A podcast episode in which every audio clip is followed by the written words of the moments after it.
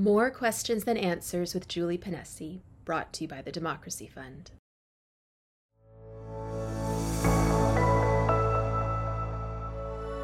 Well, hi everybody, Julie here. I am, you know, I'm I'm a person who is uh, blessed beyond belief because I get to talk to very interesting people all day. I get to talk to scientists and lawyers and uh, physicians, and although I have to say, physicians not quite as often as I would like because it's a fairly closed group these days, and it isn't very often when you find a physician who is willing or able to comment on what's been going on over the last couple of years in any way that departs from sort of the party line.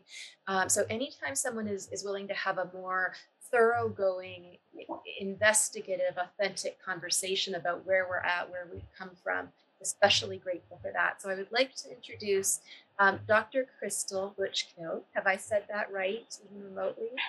Close. Yes, Luchkiw. Yes. So can you can you just um, tell us a little bit about who you are, and then we will, um, and then maybe Michael, you can jump in. Maybe you can introduce Michael, and then Michael can jump in and explain why he's here. Sure. So first of all, thank you, Julie, for um, having us and inviting us to be here to share uh, some thoughts and ideas and experiences that we've had over the last two years. My name's Dr. Crystal Luchkiw. I'm a family physician and I am also a palliative care physician. Um, so I've practiced independently for eight years in Barrie, Ontario, various roles until I settled into um, a family practice that I took over in October of 2019. And I continued on doing my palliative care work because it's really um, gratifying and um, very important work to be done, and not a lot, not a lot of people doing it. So, um, and kind of how I got to um, taking over this practice was I'd worked in the hospital for many years and I had a family, and that kind of work was getting really cumbersome. Um, and there's a lot of politics in hospital um, that I was seeing and I was not enjoying. So I kind of was backing away from that over the last four years.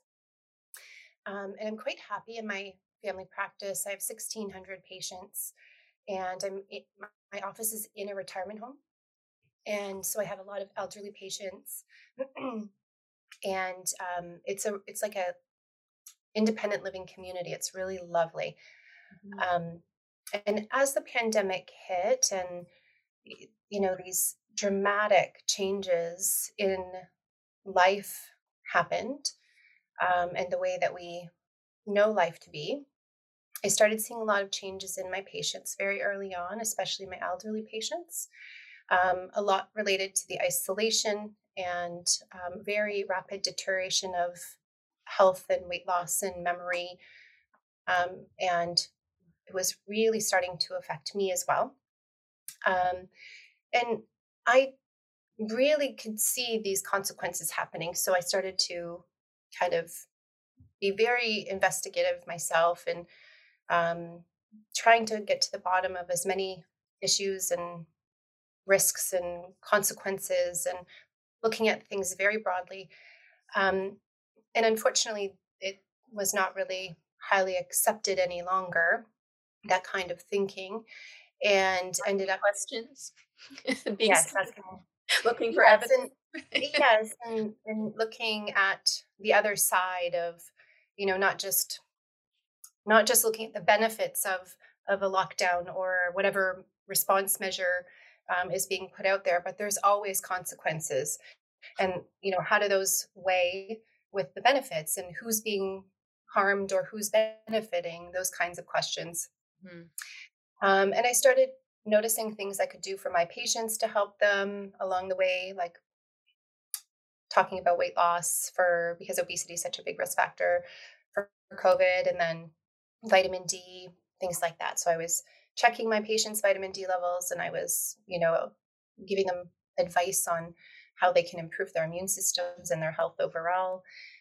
Um, and that kind of led me down a path. I had a more balanced approach, led me down a path of complaints um, for my office infectious disease protocol.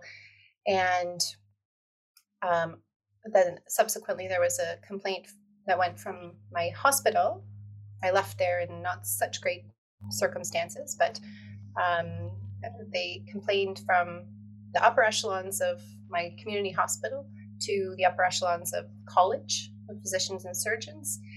And it really uh, spiraled very quickly into a highly disrespectful and abusive process.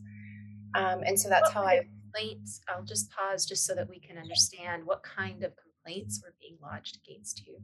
So initially, the complaint was about um, one of the one of my staff member ha- has a mask exemption, and so when patients would come in, they some of them were highly fearful and um, you know their expectations were um, perhaps not aligned and didn't like that. So there was initially a complaint to public health. Public health called to the college. I dealt with the college over the phone and they said sounds like you're doing everything fine. That wasn't good enough for this person. So then it went on to actually ministry of labor complaint and they came in and investigated. I, you know, tickety boo, everything's fine. Uh, no recommendations to change anything I'm doing. And then that went to a formal complaint to the college from this citizen, this person. Um, I dealt with that, was fully cleared of that through the college. And at the same time, uh, I was leaving the hospital because of um, some really egregious um, and unethical actions I was seeing. Um, I was coerced aggressively to change a death certificate on a patient of mine. Um, and the way that palliative care and end of life patients were being treated was cruel, in my opinion.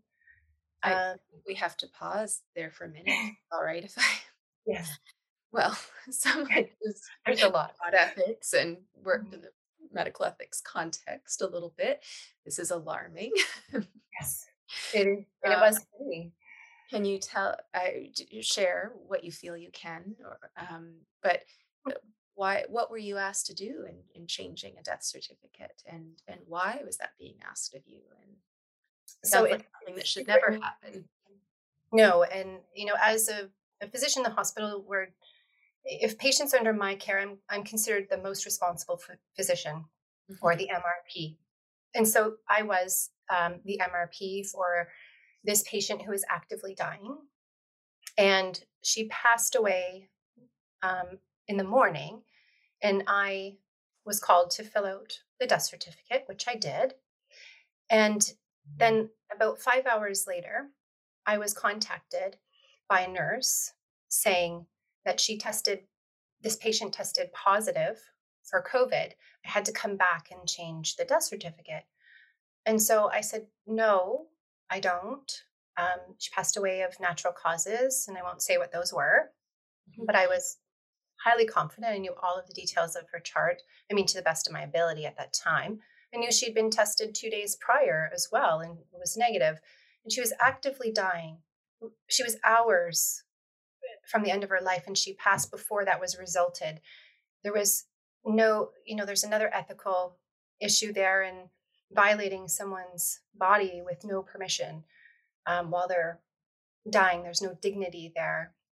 So anyhow, um, I said no. You know, I'm I'm confident that this is what it is. That didn't contribute whatsoever to her death. And then it didn't. It just didn't end there. It went on. So another desire was for you to say that the cause of death was COVID, not that she died having tested positive for COVID. Yeah, to change the death certificate as if COVID should have been added. Um, but she didn't have COVID. Um, you know, there's there's so many issues that we could go into and branch into there about you know reliability of testing and things like that. But regardless, her body was almost expired anyway by that time. Why would you test her? No one was in that room. Her family wasn't allowed to come in. Nobody had been exposed. It was just really unreasonable and absurd. So, why this pressure, do you think? Where did it well, come from? It, it was very, very big pressure. So, it went up. I had four phone calls to change this death certificate. And then um, they actually called my resident. So, a resident is a junior doctor, not an independent physician. So, needs my permission or, you know, my approval because my name's on it. and they went so far as to actually call him and see if he would change it. Um, and of course, he didn't. And we talked about that. And I went in the next day to try to see um, what was going on there. And it was really just, uh, you know, we're getting a lot of pressure. Um, everyone's feeling a lot of pressure. And I said, you know, pressure from who, for what? And this really needs to be escalated. And of course, it didn't. And then I'm I'm the one that's being attacked for speaking out about these kinds of actions happening at our hospital. Um, is it your perception? I'm not sure if you know, or or is it your your perception that this pressure was came from within the hospital itself, or from public health, or some other external? I think um, it's kind of it. To, to me, it's a combination of everything, right? The culture became um, so mm. insidiously involved and, and um, emotionally driven with only COVID as kind of our main focus. And, um, mm. you know, there's so myopic. many problems. Yeah, very myopic and so many problems with that. But it's affected now the way that um, people are behaving and treating other human beings. And, um, and, and that's kind of where I have, I draw my line. Um, It's very, I'm very curious about how this happened, you know, and thinking more broadly about the culture of medicine and shifts. And uh, it seems to me that there's, you know, if we look at a decades long period of time, a shift away, probably starting with or being punctuated at least by um, you know, the Nuremberg trials and realizing that authoritarianism and, and paternalism in medicine and, and, various things along the spectrum between those two things are quite harmful. And so we build up this large sort of canon of, of research and policy, uh, uh, trying to understand and um, build up uh, and, and, and support informed consent. And now it seems like we've, we're backtracking on that. And, and very um, quickly and uh, it's almost like we've pulled the rug out from underneath us. Um, and when I was trained, I mean, our training was very clear in um, medical ethics. We're essentially the supreme law of of the land in medicine, and you know, I took that very seriously, and and I I really kind of thought deeply about what the goals of treating a human being in medicine are. And from my perspective, it's with compassion and and with dignity and mm. and ethics. Um, you know, we've learned what our, our roles are, and it's not to control somebody else's decision of what they do with their body. Um, and yes, people will try to argue that um, public health safety or you know a virus or this or that um, but there hasn't ever been any significant demonstrable evidence um, that would sway me to say okay then this is a an exception. Um, and so that I, the threat in this case should override autonomy and, yeah. Because mm-hmm. really how many of those should exist not many from my perspective um, because of the harms right? The harms of of removing patients autonomy which is essentially human agency. If if we remove that um, there's a lot of harm and suffering that happens. And so there needs to be a risk benefit analysis that's done that kind of you know looks at the qualitative nature as well as the quantitative but we've kind of elevated science and, and quantitative um, measures to be the be all and end all. Yeah, that when you talk about risk benefit balancing and evaluation, I mean that is the stuff of public health, right? That is that is how it works. But it seems like what we've um, uh, all our eggs are in the quantitative, uh, you know, PCR test case number ICU code dying with COVID basket. And we've forgotten about all these other kinds of harms. And you mentioned, I think, quite eloquently that we, I mean, if, if there are ever justifications for imposing rules mm-hmm. that result in forcing people to do something with their body, um, the standard has to be very high, very rigorous, very clear evidence to show that not doing that would cause harm. And then um, and to fill out that moral language a little bit and to put it in very kind of simple terms is just to say that the human beings should should should be and should want to be the authors of their own lives and if we're not going to allow that we need to have very good reason for that right? Absolutely. Um, we've gotten into you know this kind of process of uh, teaching uh, people human beings to fear one another and this sense of learned helplessness in all of this and and it's very devastating and very damaging um, and there's a lot of bullying um, and and cruel behaviors that are resulting from it um, and i you know i'm actively aware and do my very best to always weigh what people's concerns are and and balance them and i'm super respectful uh, you know if somebody's very fearful i'll do my best and i'll i'll wear my ppe and stay away and whatever to help them get the care they need. But other people's care needs aren't being met from the other side. So, somebody at end of life who can't have their family or loved one there, right. um, you know, it, that is so atrocious and cruel to me that there has to be a way. Why haven't we looked at another way? Why haven't we, you know, tried? Um, we haven't. I, I, I think you said at one point that COVID took over as the only threat to human life and sidelined all others, as though we care about nothing else. Well, why do you think that happened, and why do you think we haven't worked to try to minimize the harms that these restrictions are, are causing? As you say, I mean, when someone dies without their loved ones there, we can't fix that a year from now or five years from now. That can never and it's as horrible as it is for the person who has died the people, the, the children or the spouse who are left behind without that opportunity for closure and not knowing what kind of suffering their loved one goes through in the hospital and they're not there. And I've personally been involved in a number of cases trying to advocate for people who aren't allowed to have access to their loved ones because of their vaccination status and aren't able to advocate on their behalf, mm-hmm. knowing what their their beliefs and their preferences are. Mm-hmm. Um, so I, it's a very complex web um, that I'm sure started a long time ago and sort of certain shifts and um, policies and but what I think it comes down to a lot in the moment where we're now is people's attention and awareness are their own to discover and, and decide where they're going to place that. And if you're only placing your awareness and attention on COVID as the virus and the pandemic and the fear and the risk, you're going to remain in that emotional, um, you know, spinning kind of wheel that just keeps perpetually going. And it keeps going because of the constant messaging.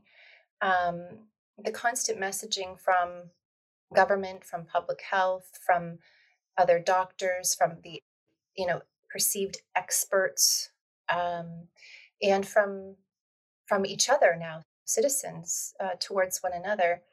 It's very emotionally driven, and so when you are kind of stuck in this emotional thought process, you can't get very deep, and you can't think broadly, um, and you you really can't explore where the where the problems arise from or where they go to um, and you certainly don't ask a lot of questions because you just kind of need to be told and guided because of that fear. And there's a sense of requiring comfort um, in in this time, and it's misguided as far as I'm concerned. I'm curious about what you're seeing in your practice and also among uh, colleagues, not just physicians, but but uh, um, nurses and other kinds of healthcare professionals in terms of um, you know, where are they at mentally? Are they all as on board with the COVID narrative as they were? Are they starting to shift? How much fear and um, sort of moral exhaustion has settled in? I mean, what kinds of things are you noticing in the medical community? Well, that's a tough question because um, for quite a long time I've been pushed out of my medical community. Right. So um, you know, based on my choices. And, you know, I, I'll own those choices, but it's another fact of whether those consequences are actual natural consequences or if they're punishments right and so there's there's been this active process of um, not answering my questions and um, then making assumptions that i you know have certain views and then labeling and and then kind of pushing me out of of every other area of medicine in in our in our community really mm-hmm. and there's no engagement in discussion so i it's hard for me to have a true sense of where people are but but there's mm-hmm. definitely yeah there's definitely been a, a mix a small a smaller minority um, there was a number of healthcare workers and myself that were trying to actively um, get our hospital to engage, and, and that certainly didn't happen. It was a top down, very aggressive um, approach that I've never seen happen before. What is the top of that top down, as far as you can tell? So the top of it looks like it's you know the CEO and the vice president, um, eh, but it it's actually also the the board uh, the board of directors that's in the background. Um, it's the the government and public health and the funding. I mean, it, it's a it's a big interconnected system, um, and it's also uh, the college, as I've learned quite quickly. Mm-hmm. Um, so the the structure of it, you know, they have these values that talk about commitment and communication and the right patient and the right floor um, and the right you know this and that for the best care. Mm-hmm. um, and to be honest what i was seeing was very superficial. Those are good things to say but they're not happening in in action. Um, and some people struggled with that. There was a lot of nurses on especially the palliative care ward that over time the the exhaustion, the moral exhaustion was really, you could see it, it was wearing on them. Physically, you could see it. Mm-hmm. Um, people weren't engaging similarly the way that they used to anymore. Um, there's a hardenedness almost to to a lot of people. Um, and there's certainly there's been no not a lot of physicians at all in my community that have reached out to me through everything that I'm going through. Um, and, and none of them that have reached out to me to say, you know, hey, uh, I really share a lot of similar thoughts and sentiments. Could we chat? Um, so it's a little bit disconcerting, but um, it is it is what it is now. So so many so many questions. I I, I want to make sure before we leave that I get to ask you about um, whether or not the fact is matching the story that we get from the media. And one part of that story, one chapter, I think, is, and, and, and from our public health officials, is that the state of hospitals is like this state of hysteria where the, the demand is, you know, far overstretching the capacity to meet the demand, that there are COVID patients suffering terribly in hallways without enough respirators, and that it's all going to collapse very, very soon. Um, I'd like to have a sense of whether you saw that sort of story playing out in your area. Mm-hmm. Um, so, by and, and this is, I think, where part of my troubles started was because I was honest in talking about my experiences.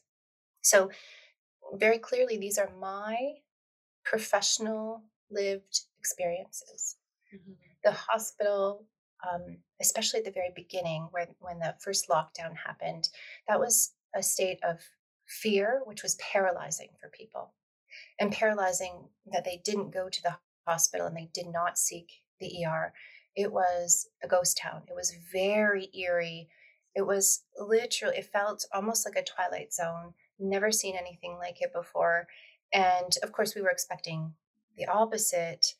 Um, and I can't really make a lot of comments on the state of you know the emergency room with with uh, patients in respiratory distress from COVID or the ICU or anything like that. But I can talk about the wards, and I actually have um, very clear data from a Freedom of Information Act request from a person I've been working with through um, different hospitals in Ontario. And um, it, it quite clearly outlines that there's no hospital that has been um, over capacity. And um, yeah, and so the story that we're hearing from the media, and I, I'm sure there's so many other variables and factors that have contributed to the decisions to like you know to transfer patients from toronto to barrie or other hospitals things like that um, but by and large none of the hospitals that we have um, gotten the data back from. Um, and and the dates go back from 2017 all the way to uh, i think maybe january of 2022 um, and it's it's very clear. Um, they've never been at full capacity and normally we are actually above capacity throughout flu season.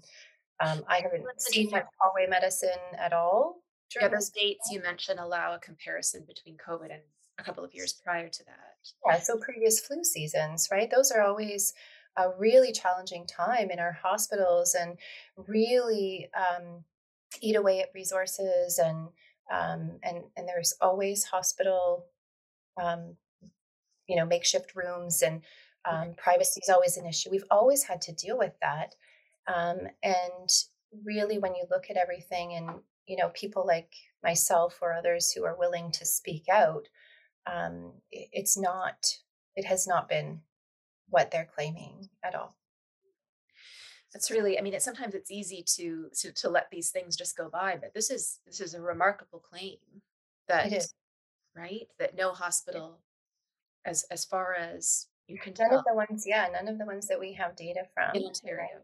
yeah and i can certainly send that information to you um, it's very important for the public to know that because this is part of the narrative that fuels the pressure of people to do what the government says to create this crisis situation in which right. we're fearful that we're we're at our our capacity that we're we're something terrible is just around the corner. If we don't act quickly what is acting quickly? We've got to lock down we've got to vaccinate we've got to wear all these masks. And eh, as we were saying before to the exclusion of uh, a, a sense of awareness of the harms that those those things are doing as well you know? right and and all of the the messaging and and the information and emails we were getting from our hospital administration um, was very biased. And, you know, that's a challenge as a physician because my entire training is, you know, make sure you know your bias, make sure you park it at the door as best you can, that kind of thing. And, um, you know, there was, there's no questions, there's no discussion of, the other side, you know, the mental health crisis that we're seeing, the addiction and overdose um, mm-hmm. kind of epidemic. It's even worse than it used to be. Um, and it's being not discussed, it's being negated, dismissed, almost covered up and hidden.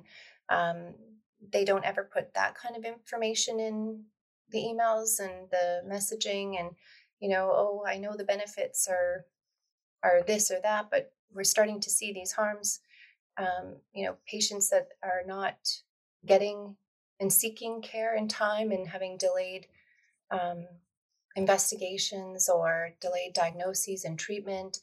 Um, we're seeing things we've never seen before, but mm-hmm. nobody's willing to talk about it. If you're not talking about it, how are we ever going to get to the bottom and solve it? Um, it's just going to keep getting worse. It's interesting to me, uh, you know, talking about it seems like people are quite willing to talk about certain things, but not other things. And uh, my understanding from your story is that you had a bit of a whistleblowing phenomenon with someone claiming that you were at a rally that was considered yeah. to be anti-mask or something uh, and that this is someone that you worked with and um, is this new in medicine do you think is this um, professional behavior is this i mean it's done in the service of protecting people presumably that's part of the narrative i suppose but yeah. And that's that's kind of the guise um, and and that's you know i was contacted by my chief of staff um, who immediately knew that he had no right to ask me what I was doing uh, personally. Um, you know, even though I was seen at one of these rallies um, in my community, and he, you know, he continued to go on asking me all these questions, and so I asked him, why did this person who had an issue with me not come and speak to me about it first? And why are you not asking that person to come and speak to me? Because that's the normal kind right. of conflict management that we would see. And he said, Oh, yeah, that's a great question. And just kept going on. And it happened multiple times from the same person. And it's it's it's almost like there's an excuse that they can have this excuse for this um, abusive behavior you know, I can't help but think of, um, I mean, I you, you you let me know if you think I'm unreasonably making an analogy, but I can't help but think of the kind of calling out and tattletaling and whistleblowing that would go on in things like Nazi regimes, right? And that you were somehow made better to the degree that you could uh, identify the outlier or the nonconformist. And do you see that? I mean, this is a, seems to be an example of that, a punctuated example. Is it anomalous? Are you seeing that? Have you heard other? Um, I know that's sort of anecdotal, but um, is this a phenomenon that's becoming like part of the COVID virtue signaling? It makes you a good person to the degree that you can sort of tattle on someone else for di- diverging from the narrative. Yeah, and I've I've certainly heard a lot of conversations and you know walking through the wards in the hospitals and um, you know I've I've even in my own life I have friends who you know proudly tout that they yelled at an elderly person in a store for not wearing a mask and and without any kind of reflection on what is that behavior and how is that statement harmful to that person or how is that treatment harmful to that person and it just goes on and on and it gets worse and worse. In some cases it's it's obviously not proportion or not totally proportional in every case um, but it's certainly happening and it's been escalating to grander scales um, to the point that i i have actually had my medical license suspended um, currently yeah six weeks ago. And so um, you know the tattletaling is is kind of, you know, I had a patient who went into the hospital who was unvaccinated. And it's all based on assumptions that his um, his exemption was uh, from me because they know my my views and and it's there's no evidence it's all based on assumption it's tattletaling to the regulatory body who can then do something about uh, you know a physician like me that's so dangerous. It's it's really um, it's a process that really needs to stop and so that's why i'm speaking out because there are a lot of really great physicians and nurses and healthcare workers and if we remove all of us from that system it is not headed anywhere good because of the leadership and the behavior that's happening at the leadership level and the actions that are being taken towards other people and certainly the treatment of, of patients that I've I've seen. And I'm not saying that's in every case, but I'm saying I've seen egregious treatment of human beings in a healthcare setting that I've never seen before. Do you mean people um, treated badly for their vaccination choices or just generally unmasking and things like that?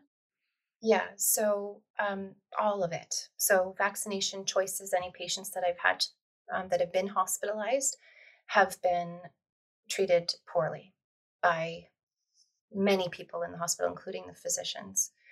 Um, and that is. Do the can, can you elaborate on like where is that coming from? Do you think are they frustrated because they want the pandemic to be over and they see these people as preventing it?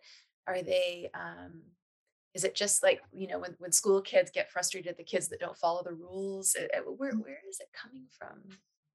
It, it seems to you know how we kind of talked about that shift in, in regression back towards the authoritarian and paternalistic model um, i think we've shifted pretty far and in that paternalistic model. Now there's this this sense that um, you know the vaccination is the elixir. It's the it's the only thing um, and everyone has to do it or we're stuck. But that is absolutely not true. And there's never one solution for any given problem. And so it, it's it's this perpetual kind of I don't know, it's like people are stuck in the same belief system that isn't that, uh, working uh, that will never work it isn't working and if you if you look at the way things were in 2020 to 2021 to 2022 they're getting worse and worse and worse and so when we look at the measures that have been put in place for the greater good and we could talk forever about what that means too mm-hmm. um, i'd argue that it's not doing anybody any good so what at what point do we pause at what point do we reflect on the actions that we've taken so far? Has anybody ever come out and said, "Hey, something isn't working"? No, um, and and that's that's hubris, right? That's an interesting question, right? I mean, do do healthcare professionals think that our pandemic response is successful? I, I don't know that they've looked at it, right? I, I am not sure. It's hard to to engage um, people kind of shut down um, when when you start to ask questions that challenge their worldview, and um, and I, I certainly don't have that opportunity very often in a non-threatening kind of sense or way, mm-hmm. um, and so that's kind of how I'm trying to get this um, exploration idea out there and this pause idea. And we really do uh, you know we are approaching a, a point of no return i fear. Um, our healthcare system was already busting at the seams. You know, my suspension in my community has caused such chaos amongst pharmacies, amongst my colleagues, amongst my patients, and obviously I have a uh, quite an ex- existential crisis dealing with not being able to care for my patients at this time. But it was not something anybody expected but was prepared or could handle in terms of the systemic structure that exists. We were getting phone calls at our office because we were sending patients to the walk in clinic that we're associated with as the family health team. And we were getting calls saying our patients could not go there. We had to tell them to stop calling. And I'm not telling my patients to stop calling somewhere that they have access to as a community member. And why is um, that? Because they're your former patients? No, because they're um, it's it's just they don't have the capacity to deal with this extra overflow of 1600 patients. Mm-hmm. um, and that's that gets into kind of the the legal aspects of things that michael i hope can explain because there's such such great details of what we're doing and it's so different than anything that's ever been done before. Um, and we were just talking about that last night Michael, do you want to jump into the conversation and I'll let you comment on, on what you uh, pick up on what Crystal has said that seems quite uh, relevant to you from a legal point of view? Mm-hmm. Well, uh, just uh, thanks, Julie. One, one of the things about why the system is behaving as it does, I think there are a few factors here. One is that um, emergency planning in Canada and the US around something like a virus, uh, preparation for a public health emergency, has been based on a command, command and control model. And, mm-hmm. and so there are, in, in the way all of these, when they've had, uh, you know, uh, trial runs for how they will deal with uh, public health emergency, there's no room in this uh, system that they've developed for second thoughts. Um, the, the, the, there's there's the, the uh, uh, thought, critical thinking is not built into the system. Right. Right? And, and and and so what you have is a top down model coming mm-hmm. right from the WHO to member states to public health to the colleges to the hospitals boom boom boom boom boom. It's all been set up beforehand. Mm-hmm. and uh, so it, it is actually an authoritarian model for public health we just haven't been aware of how this has been developing.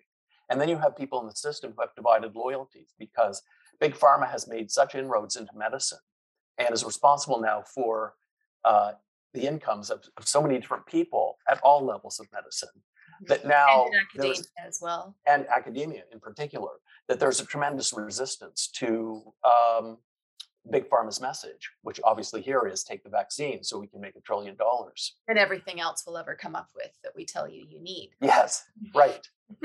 and um, yeah, because obviously the price of speaking out is that you're not going to get that next research contract. Mm-hmm.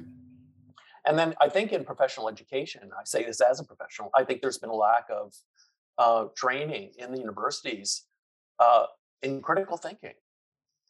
Um, and uh, uh, it seems to me the, the, the doctors and many of the lawyers I speak to are actually not aware of the basic legal, legal principles that we should be um, paying attention to in the course of a public, public health emergency. Mm-hmm. So uh, there's just on some level there's a lack of awareness of first principles in all of this. I certainly um, heed your point about a lack of critical thinking, and as someone who taught that in various courses in various ways, it's uh, there's a, a, a deafening lack, not only of it, but a deafening lack of interest. And and what that tells me is that there's a much broader cultural problem here, right? Yes. It's not it's not just that students come to university perfectly ready to take on the education but they're something in society at some point took hold of us as a group to tell us this is not important or this is not our responsibility or even it's a threat to what's really mm-hmm. important which well, is well and I, I, think it's it's the victory of technocratic education um, you know over and against and this is where crystal stands out she has a background in the humanities. And she well, brings a, a uh, she has an English degree. Uh, she did not study science before she went into medicine. Mm-hmm. And she brings those sensibilities um, of uh, looking at moral and uh, philosophical issues in the context of medicine in a way that unfortunately many others uh, do not and cannot. Uh, but the, the, most important thing here, to go back to an earlier part of the conversation, is informed consent. Mm-hmm. And informed consent is, is fundamental to the liberal democratic view of the individual as, as a free person who has the right to make his or her own decisions. I mean, it's fundamentally grounded in our tradition. And the Supreme Court in both Canada and the United States has recognized this. Uh, in uh, 2015 case, Carter here in Canada, there was an affirmation of the right of every person to make his or her medical decisions based on the principle of informed consent, which means that you must have uh, uh, a discussion with your doctor in which the doctor informs you of the risks and benefits of treatment, possible adverse events, uh, alternatives to treatment. Um, uh, the doctor also must check to make sure that you're not being coerced directly or indirectly into taking this treatment. Um, and, and so these are all aspects of our fundamental law that people have just, they're just not paying attention to it. Uh, pub, public, yeah. people, not just people in the public, but I'm very curious about what's going on in the courts. That case you mentioned is seven years old now. Has there been a shift away from focusing on informed consent? I followed a little bit what's going on in uh, the family court in these cases over, you know, parental disagreements about vaccination, and and it's, you know, it, it's tricky. I'm wondering more generally, is informed consent playing a very big role in uh, judgments these days? Well, you know, it's just not being argued. Mm-hmm. There are just a handful of lawyers across the country, um, and I'm one of them, uh, who is arguing from the standpoint of first principles and saying, look, we, we, we uh, I, I mean, because the problem here is that at all levels, government, administrative bodies, particularly the colleges, have used COVID as an excuse to reach out beyond the jurisdiction of their actual authority. What we have is something that in law school they call bureaucratic tyranny. But we have bureaucrats everywhere um, uh, taking more power upon themselves than the law allows. Mm-hmm. And this has been going for quite some time. This is a symptom of you know the, the administrative state of all these different bodies we have regulating our um, our behavior, and not enough political resources to police them. And and so we're we're facing a situation here where uh, lawyers need to come in and assert fundamental rights over and against uh, government authority and bureaucratic authority. And uh, so informed consent, I think, is still recognized by the court, but they're just, as far as I know here in Ontario so far, like maybe four or five lawyers who are arguing that before the courts. So we won't see how the courts in Ontario are going to deal with this until we get into the next phase of of the um, of these cases that are coming forward, and crystals will be coming forward soon. Mm-hmm well that's very it's very disturbing but it's very interesting because i because the, the philosopher in me wants to ask well how did this happen? You know how did we get to the point where lawyers aren't in a in a medical any kind of medical legal case why are they not looking at informed consent initially? I mean any discussion i've had with someone on the other side and if i try to focus on autonomy and informed consent it just gets swept under the rug of public safety. And that right. seems to me i mean crystal you were talking about how we're just at this sort of standstill where we we aren't able to, to push through it. Um, how do you think we legally medically and from my background in academia how do we um, push through that eh, sort of irreconcilable tension right between autonomy because it and, and critical thinking that we've been talking about that's an autonomous individual activity right so the degree to uh-huh. which we focus on the group and not the individual of course we're not going to care about critical thinking much anymore right mm-hmm. well i think we've got a general cultural problem in canada and i, I wrote about this in my last book um, uh, which is that I mean, in in Canada, uh, people tend to think the su- success of the group depends on the success of the individual, and in Canada, we tend to think that the success of the individual depends on the success of the group. Um, and having lived and studied on both sides of the border, uh, I, I, have a little bit of insight into this. Hmm. Um, so I, I, think there's a bias in favor of the collective in Canada. I don't think that's one of our better tendencies. Unfortunately, the courts, I can say about some decisions so far, some judges are just accepting the public narrative presented by public health and governments mm-hmm. about COVID 19 as a judicial fact, which is to say, they're accepting the, the government story uh, uncritically and essentially saying we, we, we don't need to uh, question these basic facts. They are so evident to everybody. And that's where part of the problem begins in battling COVID right there. You have to get in front of a judge or a panel of judges who are willing to say, yes, we can question the pandemic narrative. Mm-hmm. Uh, and or so, more fundamentally than that, yes, we must look at evidence and not just rely on assumptions and act as though something is a foregone conclusion when evidence yes. has gotten us there, right? That's right. And, and so what's very damaging right now to the other side is that we've had a couple of Canadians actually who've done more than a couple, who've done some very groundbreaking work with the Pfizer and Moderna clinical studies. And so those studies of sort of six month trials that were supposed to justify the use of the vaccines, mm-hmm. uh, you know, that, that uh, those studies have been published and now there's supplemental information that has been published you know, which radically qualifies what the original studies had to say. Right. Mm-hmm. And so uh, now you can show that Pfizer's uh, clinical study, Moderna's clinical study, that they do not support the basic thesis, with, which is the vaccines do more uh, good than harm. Actually, you take a close look at the data, it's obvious they knew from the very beginning the vaccines would do more harm than good. And this can be proved scientifically. So you can you can blow this whole thing apart from within. You don't need 50 experts on this side and 50 experts on that side.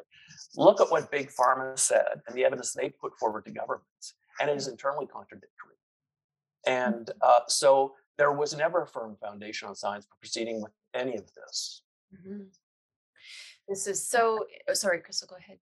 I was just going to add to that. Um, I, I, recently learned that the um, Security Exchange Council or SEC is um, someone who requires Pfizer to, or Moderna, or whomever has shareholders and investors uh, to be quite honest uh, with their information. And what's coming out of those recent documents to the SEC is um, very, very different from the you know public messaging um, that we're getting from all of the top CDC or Pfizer CEO or whomever, you know, they can say one thing, but their actions and, and the documentation that they have to submit to certain people tells the true story. Um, so I think, Julie, you at one um, um, speech that you gave talked a lot about um, getting loud and, and using your voice to um, to push back on this line because there is a line. It's palpable now to be totally um, transparent because, mm. um, you know, really damaging things are starting to happen and the consequences of those. So I I am very aware of how I practice. I practice very differently than a lot of other family doctors or palliative care doctors. My approach is different and it's valuable. And I'm not saying that out of any kind of arrogance. I'm saying that from a place of humility. I, I look around me, I can see what's happening, and I choose to be different. So I choose to treat people differently. And in a time of crisis, I'm not going to, you know, dismiss my own values and, and morality and treat other people differently. So there's a lot of people out there that are not willing to do that. And there's an objective way that you can still maintain, um, you know, your kind of scientific rigor or your um, balanced view on on issues and topics, uh, but not negating and and your own values and your own self. So I think that's really important. And self reflection and introspection are huge skills to be learning to hone. Um, some people I'm not even sure have any awareness of what those are. Um, and I practice those actively every day. And that's that's what helps me be able to think of things more deeply and more broadly. And if it gives a better full picture from my perspective instead of that narrow myopic view. So I think people need to really step into their own voice. Um, you know, know who you are. And if you don't know who you are, learn who you are and start moving forward from that line in your actions. So, your behaviors, your treatment of other people, you know, setting boundaries and, and being loud about that you and, and your perspective are valuable. Mine are valuable in my community and they're necessary and essential. And, and it's being Not denied. Used. What you, denied. yeah. Mm, what you mentioned there, um, uh, you know, doing the things that are consistent with who you are and what your values and your beliefs are. The technical ethical term for that is integrity, right? You're acting consistently with your deeply held beliefs and values. And um, whatever those beliefs and values are, we can, I mean, you can argue that, you know, a, a serial killer has integrity to the degree that he or she acts right. consistently with the principles, right? So it's a kind of wholeness or the, the, the way the parts work together in a system. And um, one thing we know from, uh, from ethical research is that when people lack that, they suffer in ways that you, that you might not expect, right? That you have a, a crisis of identity, that you feel a, a kind of a you know a tension between various parts of yourself and and and people who are in that state can experience depression and isolation and loneliness and kind of self-loathing or or a combination of those things. And so it's not it's not this idea that that covid should make us suspend yeah. who, who we were going into it without consequence is i think a, a wrong-headed poorly researched idea right and, and, I think, you know, I think woke, woke, culture has really hurt us this way because there's been an attack on freedom of speech going on in uh, North America for decades, right? Which you know all too well, having been on a university campus. Mm-hmm. And so this is part of the problem because, uh, you, you, know, I, I remember George Jonas once said in a column that, uh, you know, back in the good old days, I think he was talking about the 50s, uh, if you had a difference of opinion in Canada, uh, you know, and it was, you know, dramatically different, you know, your neighbor would say to you, well, it's a free country, you know, right? Right? You, you, you can think what you want. But I, I, and I remember people saying that when I was a kid, mm-hmm. uh, you know, and, uh, but nobody says that anymore. Um, and, and so we actually have a habit in some quarters of shutting down speech. And unfortunately, this COVID narrative has just kind of merged with that. I think people don't respect uh, the autonomy of the individual when it comes to the truth of the matter and what the individual may perceive as the truth of the matter. Um, and, and so this, this is a really big problem overall which means they don't respect themselves, which is not surprising that we have, I think, kind of an individual and and and, and group identity crisis in our country. You know, it's mm-hmm. I am so grateful to both of you for offering your thoughts. I want to give each of you an opportunity to, to contribute a last thought and maybe just to think a little bit about where we're going and where the seeds of hope are for the future, whether by that we mean, you know, in the coming months or if this is going to require decades long approach. Crystal, do you want to go first? Oh, sure. Um, it's a, a very uh, difficult thing to to sort of see uh, through the forest when we're sort of, I think, still right at the beginning of the pathway. Um, I think ultimately we're going to be dealing with this for decades. Most certainly, the uh, collateral damage uh, for decades, even maybe longer. Uh, this is a profound moment in human history that I don't think people really even recognize, um, and and it's it's hard to say exactly where it's headed. I'm hopeful that um, eh, you know the humanistic side of um, the the abuses and the harms that we're bringing forward into the court systems won't be denied or dismissed, mm. um, and that maybe that's a place moving forward. Um, because in any crisis, those should never be dismissed and and not thought of. Um, if you have a a whole you know concept of something with a bunch of moving parts within it, when those moving parts start to break down, the entire system starts to break down. The whole thing will break down eventually. Mm-hmm. So I think there's, you know, we're approaching this kind of time almost where there's there's got to be some kind of pause and reflection from amongst a lot of people mm-hmm. um, and that's certainly where i'm trying to contribute um, and I, I think a lot of and, and michael as well um, i think some of it may happen with some of our physician court cases um, and some hopefully precedents that will be set. Um, but there's a lot of, there's so much quality character building happening amongst a lot of people.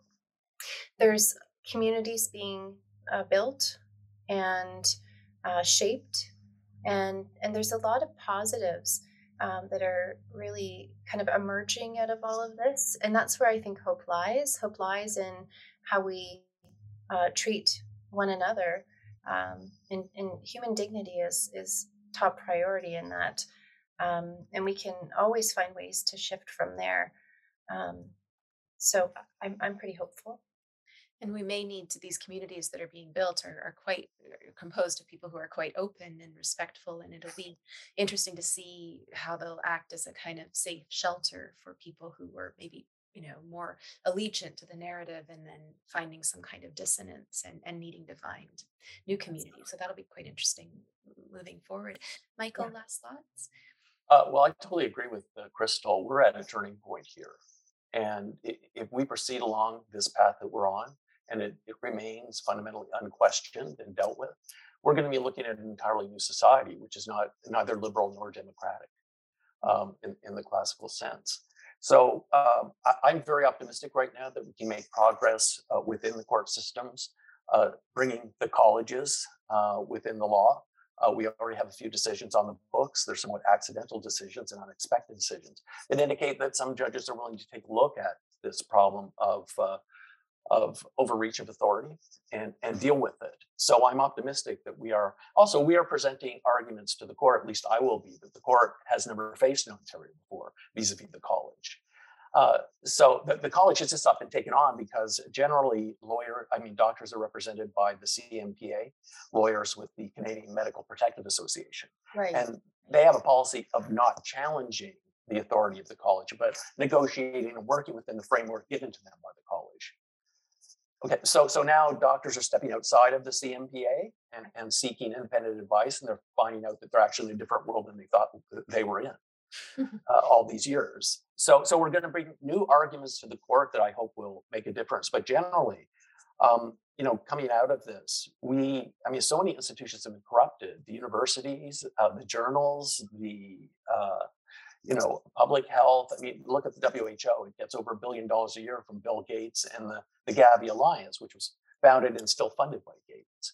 I mean, uh, we need a second enlightenment uh, where we reassess how our fundamental institutions work and peel away the layers and see what's really going on under, underneath. And it's there for you to see if you want to look. Some of it's hidden in plain sight. Um, but I, I, don't think in Canada we can get away with saying that we are a democratic country unless we have new rules in place that guarantee transparency and accountability in all our governing institutions. I tried to figure out how Health Canada works uh, a couple of months ago, and I'm trained to do that kind of thing. I can't think. I can't figure it out. Okay. And th- this is a real problem. How is the citizen supposed to figure out how this major agency, which is responsible for our fate in medicine and Well, it's very care, important in, in your context when judges are just deferring to the edicts of Health Canada as though there is no separation of the judicial system from um, from our from our ministries. I mean, that is very it's a very scary place to be. Yeah. So, so it, uh, my agenda is a reform agenda going forward after we win some of these cases and hopefully get some public recognition that we have not been told the truth about uh, this virus and how to deal with it. Well, thank you so much to, to you both, Michael. It's funny hearing you talk about uh, needing an enlightenment. I, I think I've said exactly that thing before, and the thing that would really characterize the enlightenment before it was before was that it was a recognition of the importance of reason in the individual, and that's really what we've lost. But it's something that we've had all along. I mean, this doesn't need to be this kind of reform. It's not. There's nothing new under the sun in some sense. We just need to realize the value of this thing that we've all had all along. That's within all of us, and I think that speaks to your point, Crystal, that we need to you know get back in touch with who we are and what we really believe in and um, not holding on to that isn't without consequence right? I think people have this idea that oh well it's not that important. Who you know if i if i don't stand up for what i believe in i can hide in the safety of the shadows. But there's a consequence to that too not just for the individual but for for the for the group. And it's very i, I just really appreciate the um, you know how candid you've both been in your discussion today because it's um, it's not sensational in my mind. It's important to balance out the information that um, if if you just turn on the news, you don't get anything like this. And it's so important for people to hear both sides of a very complex but singularly focused sort of story. And I'm tremendously grateful to you today. And I think many people will be as well. So thank you both. Thank you, Julie.